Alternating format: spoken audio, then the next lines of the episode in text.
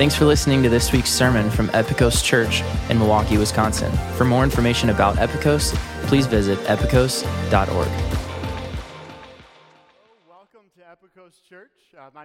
Jacob Michalski. I am the campus pastor over at the at the not Mayfair Road. jeez. I'm the campus pastor over at the East Side campus. Hello, East Side. I love you all, and I also want to say a special hello to all of you joining us at Mayfair Road, Sherman Park, online, and right here in West Allis. Welcome, welcome, welcome.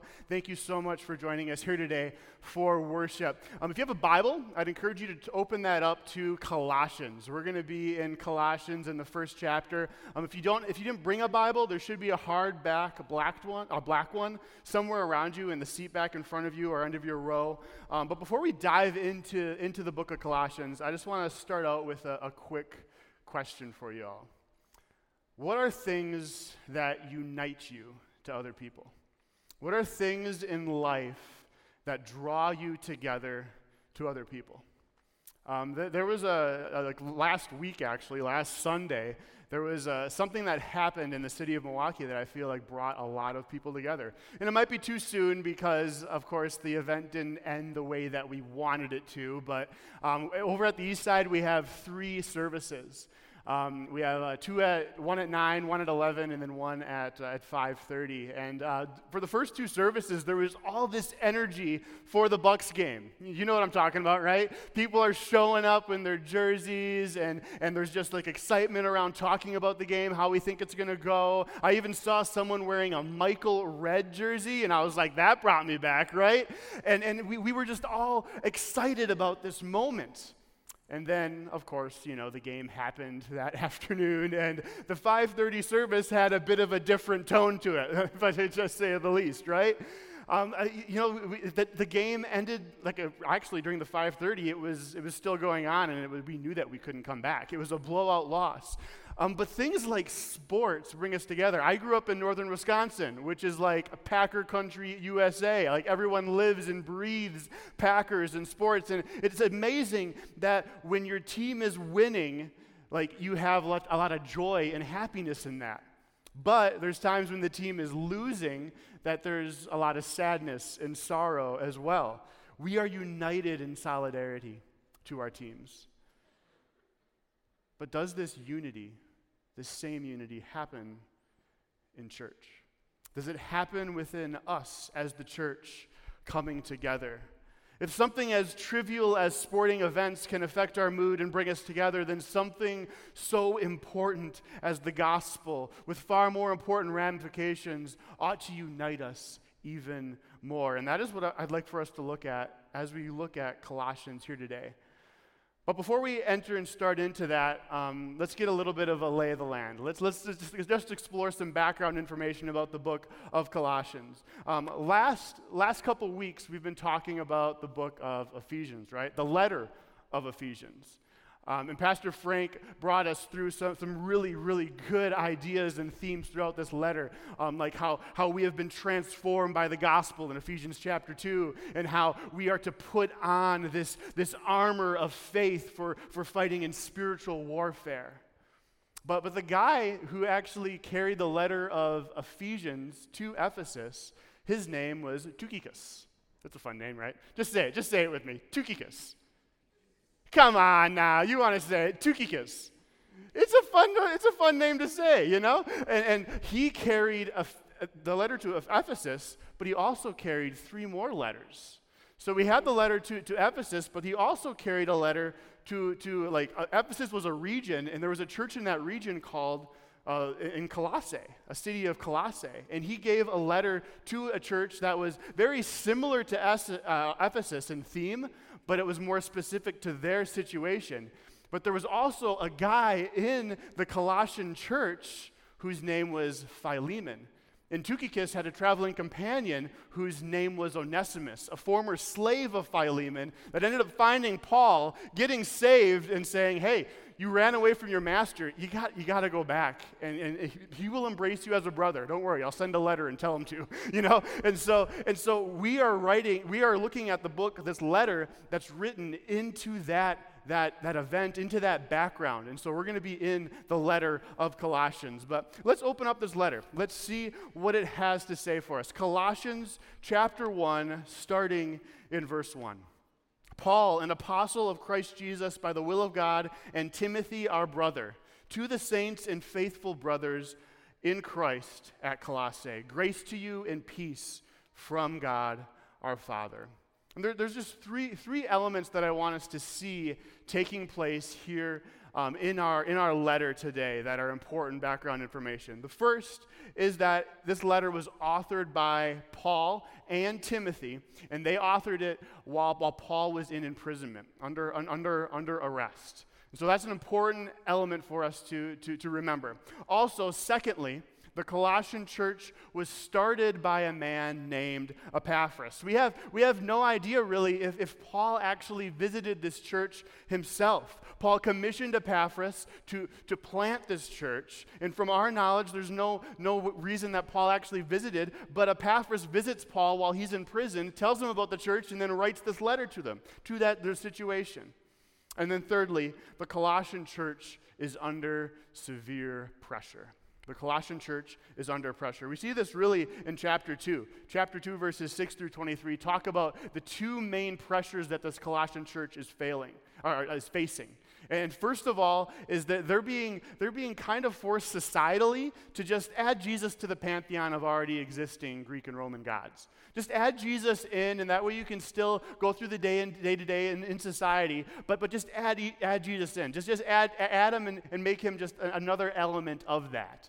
And like Paul says, no, no, Jesus is the center of all things. He's everything. And, and, also, they were under pressure to observe the laws of the Torah, to observe Jewish festivals and customs and feast days.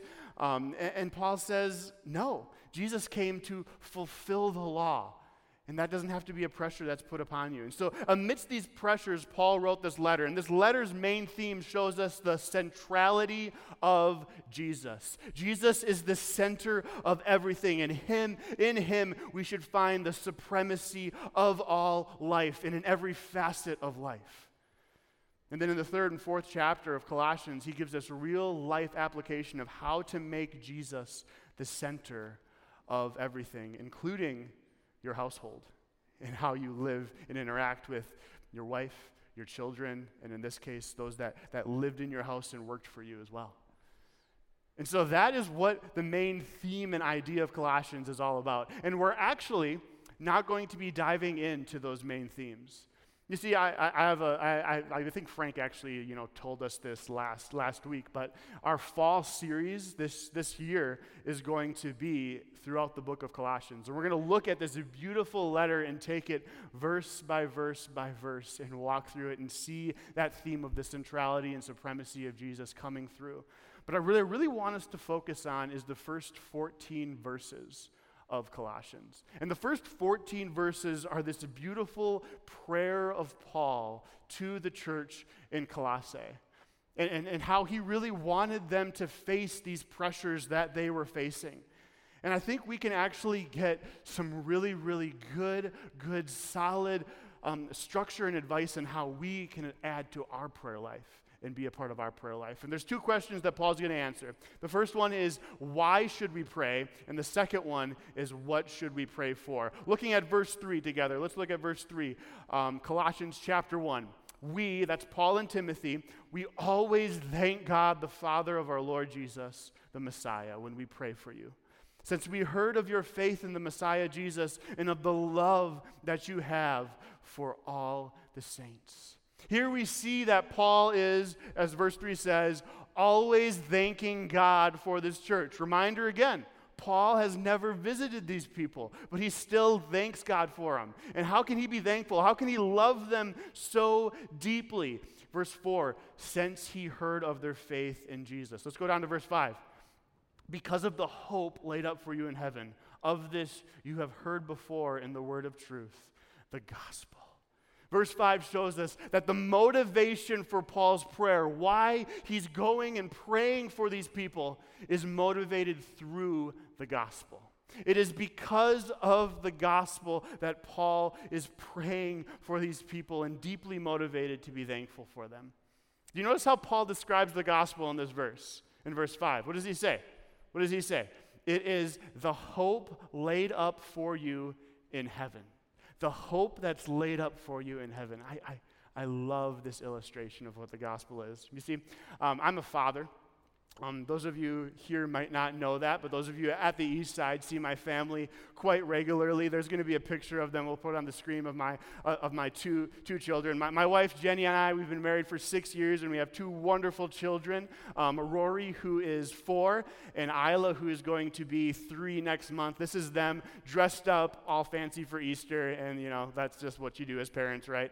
Um, it's really interesting. Um, I, I thought I thought of my life prior to having having kids and how our house was kind of arranged and looked. Um, we had, you know, breakable things, little trinkets. Um, I never had to cover any light sockets, right? but then once you introduce a kid into your family or a child into your home, and you realize that, oh, my, my house is actually quite dangerous. I got to start moving things up on a shelf and I have to start covering light sockets, right? And then as the child grows, so like they begin to start, you know, like sitting up onto stuff or, or standing up to things, you realize, oh, I can't have stuff on the coffee table anymore. I got to put my phone up high where, where Rory or Isla can't reach it. And like we actually Velcro our Apple TV remote to the door frame high up so they can't really reach it and change channels on things. I've only seen Velcroed remotes at like nursing homes and things, but you know, we, we put it up high, we put it up high so they can't reach it.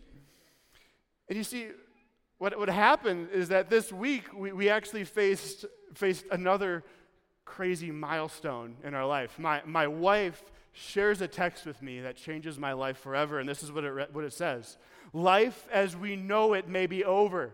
The kids have discovered if they push their chairs into the kitchen, they can reach more things than ever. And that shocked me to the core.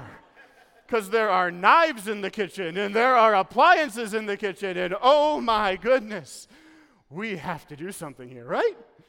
But this is what, this is what kids do. This is life in a house with children.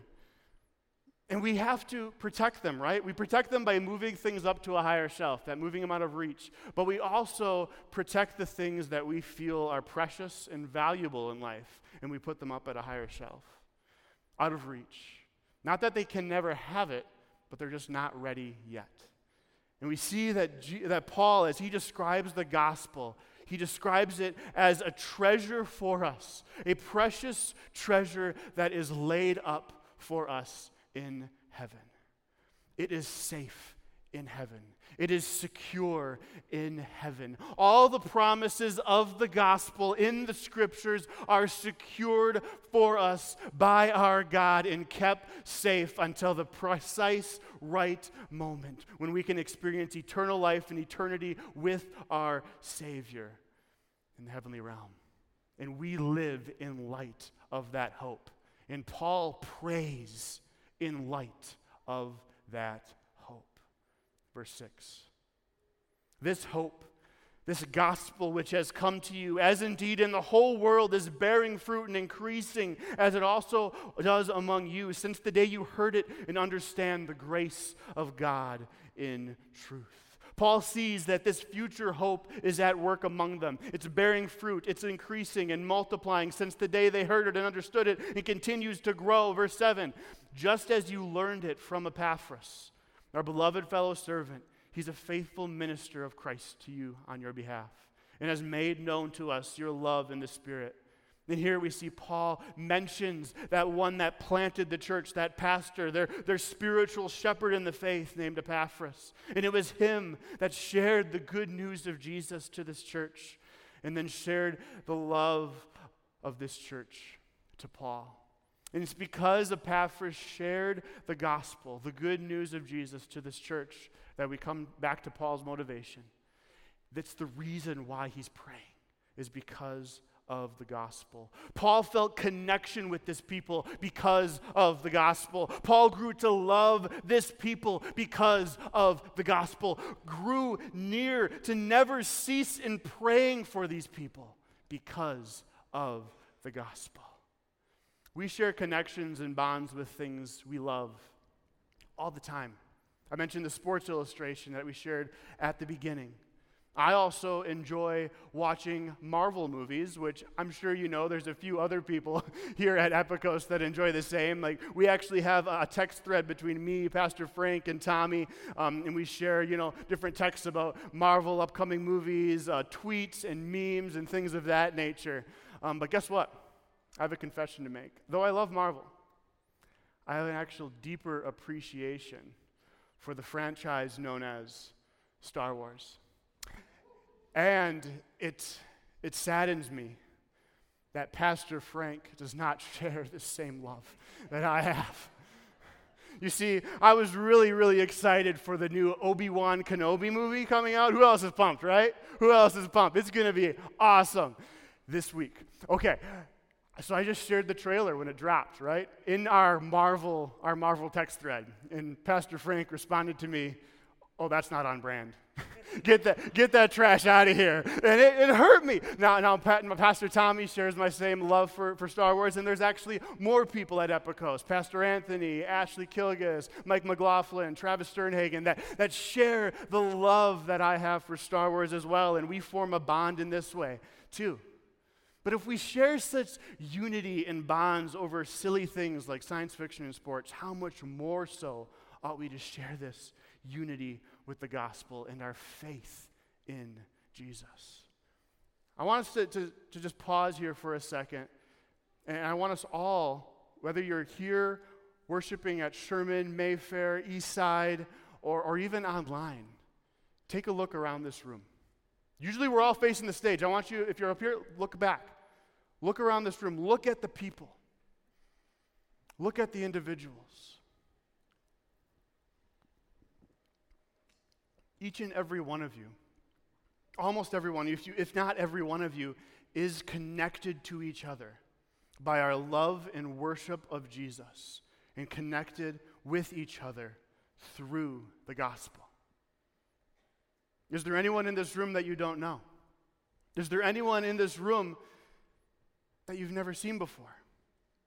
I want to encourage you the gospel motivates us to pray, it motivates us to cross the room for somebody, it motivates us to welcome them and share the love of Jesus with them. Because who knows how God's going to use that moment. And we are connected through the gospel. It is why we pray. But we also see, it begins to answer, it is because of the gospel that it also shapes what we pray for. Look at verse 9. And so, from the day we heard, that's the faith of the Colossian church, Paul and Timothy, we have not ceased to pray for you. They're relentless, they're ferocious in their prayers. We ask that you all may be filled with the knowledge of His will in all spiritual wisdom and understanding. And here we answer the second question Paul's focus for prayer is people. Paul's focus in prayer is people. Now let us remember, right? There's some heavy things happening in, in the Colossian church, right? I mean, they got pressure to adopt Jesus into their pantheon of gods and just add him in. Then they also have the pressure from Jewish religious leaders to, um, to, to add the, the Jewish customs of, of circumcision, no thank you, um, of religious festivals and feasts and Torah laws and Torah observance, that they, they should add this to their faith as well. And Paul could have prayed specifically for those circumstances, right? There are, there are a plethora of examples throughout the scriptures that see believers praying circumstantially. Look at the Psalms, Jesus in Gethsemane. Look at the book of Acts and how the church prayed for circumstances to change. But Paul chooses a different method here in Colossians. He prays for the people individually to be strengthened in their faith. Now, now I want to I wanna say that there's multiple ways to pray. Though we're going to just focus on praying for people here for the rest of this, uh, this sermon here today, um, there are different ways in, in, in which you can pray. And if you want to explore more of those, I want to encourage you go to the hub.epikos.org. Pastor Frank put together a, a packet of, of articles and blog posts and, and videos for you that, that kind of guide you in how to pray and different aspects of prayer. So I want to encourage you to look at that. It's at thehub.epikos.org. Write it down if you have time. Check that out this week. But we're going to focus on how Paul prays for individuals in the church. And he thinks that these issues they'll be able to face if he just prays specifically for them. And what, what does he pray for? He says that they may be filled with the knowledge of God's will in their lives. How does Paul describe this knowledge of God's will? He says to be filled with all spiritual wisdom and understanding. Wouldn't that be cool? Wouldn't that be really cool to supernaturally know what is God's will for my life? Maybe you're facing a decision. What does God want me to choose? What does God want me to do? Have you ever wondered what is God's will for your life? Let me, let me share with you a silly example of how me growing up, how I used to think about God's will. And I'm going to share as the sermon goes on how that's changed. But I used to think that God was like this, this kid that has a magnifying glass, and I was like an ant, just going about living my day, and all of a sudden I come to a fork in the road. And God's up there with the magnifying glass just waiting for me to choose. And if I choose the wrong way, He's going to burn me and try to get me on the right path. And if I choose the right way, then I'm good and I'm safe and secure. That's how I used to think of God's will. It's this dichotomy of just you have to pick one of these two choices. One road, God's gonna curse you. The other road, God's gonna bless you. It's really like that kid, like that kid from Toy Story, Sid. He was a terrible human being, right? He was a terrible to those toys. This is what it kind of reminds me of. That's what my view of God was, was, was the Sid from Toy Story view of God and his will for my life. But what does Paul think? What does Paul think God's will is for the lives of these Christians in Colossae? Let's look at verse 9. He asks that you all, this church in Colossae, may be filled with the knowledge of God's will and all spiritual wisdom and understanding, so that you walk in a manner worthy of the Lord, fully pleasing to Him, bearing fruit in every good work, and increasing in the knowledge of God. This is God's will for your, for your life. Verse 10 Walk in a manner worthy of the Lord. Walk with Jesus. Learn what it means to disciple or apprentice and follow after Jesus. Everywhere you go, you bear the name of Jesus, and God's will for your life is that you emulate that name by looking like Jesus wherever you go. Secondly, bearing fruit in good work. As the gospel takes root in your life, the Spirit will bear fruit. And God's will for your life is to see that this fruit looks like love for others and the life that emulates the love for Jesus. That's God's will for your life is to bear this fruit that's already taking root in your life through the gospel. And thirdly, knowing God more deeply. Verse 10, increasing in the knowledge of God. The only way to know someone more is by dwelling with them. What are ways that you dwell with God? Silence, solitude, reading his word, meditating on it. And as you continue to understand God's will for your life, you will, verse 11, you will be strengthened with all power according to his glorious might for all endurance and patience with joy. That makes sense, right? If you live your life with confidence, I know what God's will is for my life, that I will be strengthened with the power of God, with all power according to his glorious might, and that this confidence and strength will, will produce, verse 11, endurance and patience with joy. Sounds an awful lot like what James was saying in James chapter 1 verse 2. Count it all joy, my brothers, when you meet trials of various kinds, for you know that the testing of your faith will produce steadfastness. Us living with a confidence of God's will for our lives will allow us to face anything that we can encounter in this life. And Paul clearly lays out this is God's will for your life. Follow Jesus. So let's return to that really lame illustration of God as Sid from Toy Story, right? I, I, was talking with somebody this week, and they, they, they told me that they see God's will a little bit differently, and I loved how they, how they described it. They described it as a football field. Now, I love watching football. I was terrible at it. I broke my collarbone when I was in junior high, decided never to play football again. That's why I got into Star Wars and Marvel. You know what? George Lucas never broke my collarbone. That was great. So that is why I went that direction in my life. But football is clear, clear how to play it. It has a clear goal in mind. And the same is with the will of God. The goal of football is to score as many points as you can and to prevent the other team from scoring as many points as, as they can. And the same is true. God has a clear goal for us. Love God with all your heart, with all your mind, and with all your strength, and love others as yourself, and love your neighbor. Matthew 22, verses 34 through 40.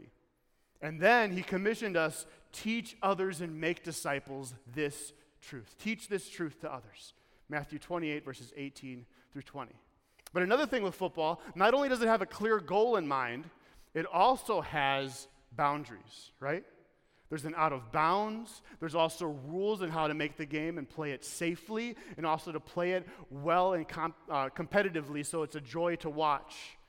Not like turning off the, the settings in Marvel or in Madden, you know, and then like going behind the line back, whatever. Okay, I'll just I'll continue. Okay, but there's also this boundaries in football present, and the same is true with God's will.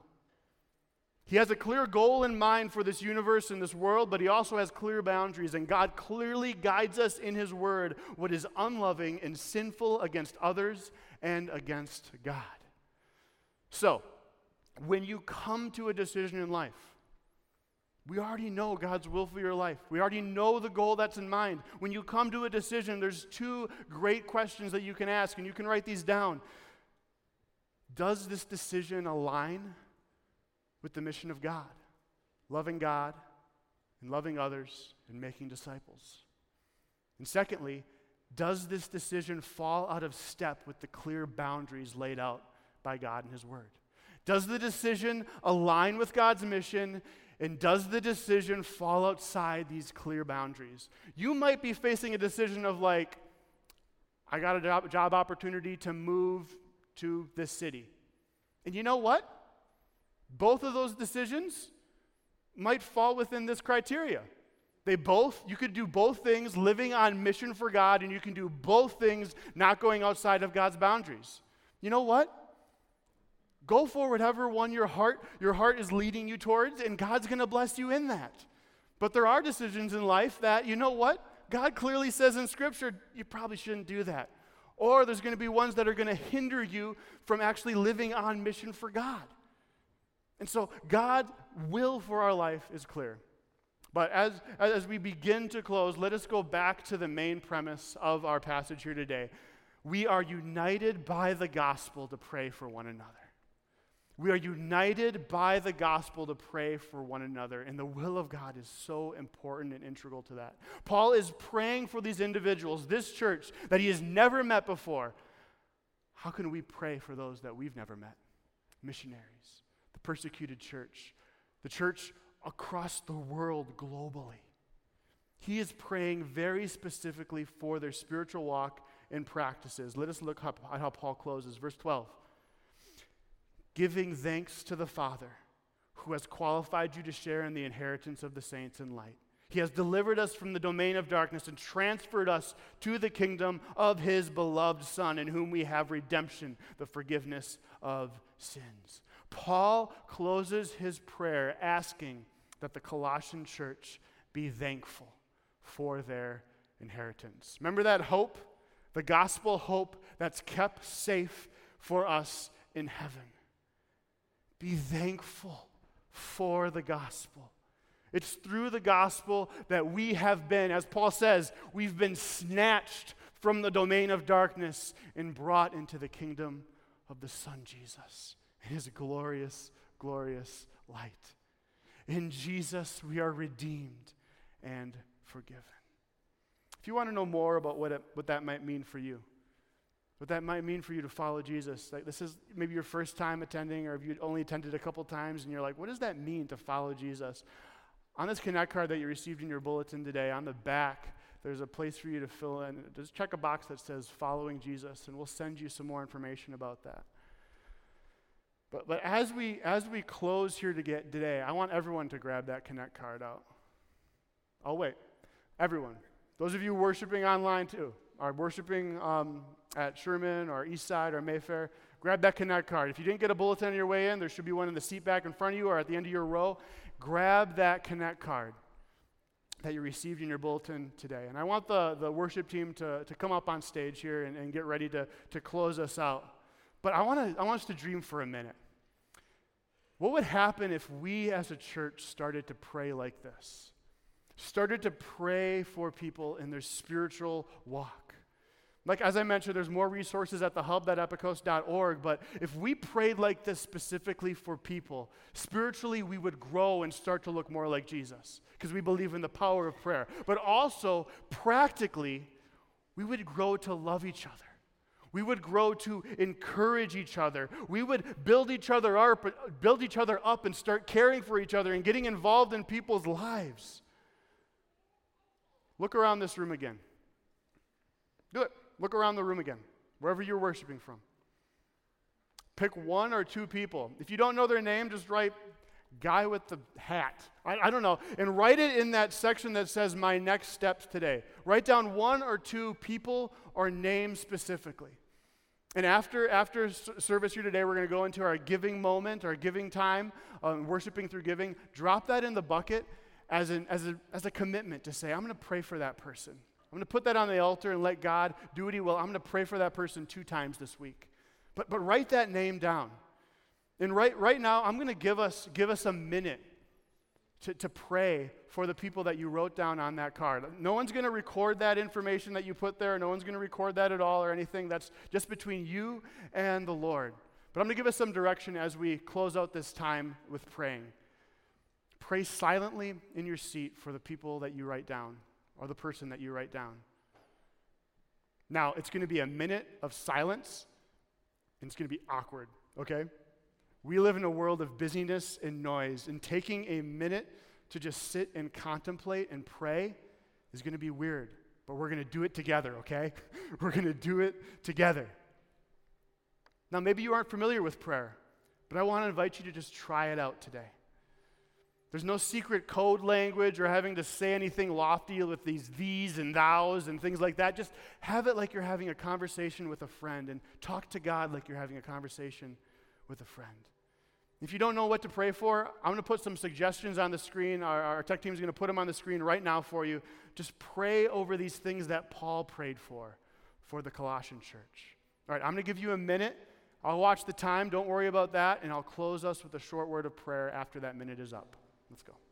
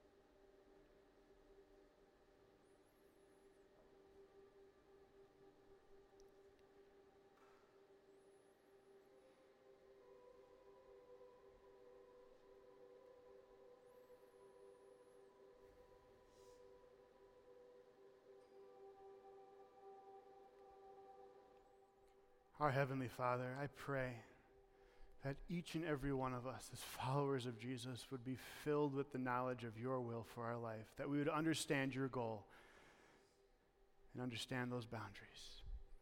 I pray that we would continue to walk with Jesus daily and follow him, bearing fruit of the gospel wherever we go, that we would know God deeper than ever before. It would be strengthened in the power of God and be thankful and have endurance and patience and joy to tackle anything that comes our way. And Lord, I pray most of all, we would have thankfulness in our heavenly, in our, in our heavenly inheritance, which is the gospel found in your Son, Jesus. All these things I pray for in the name of, him, in the name of Jesus.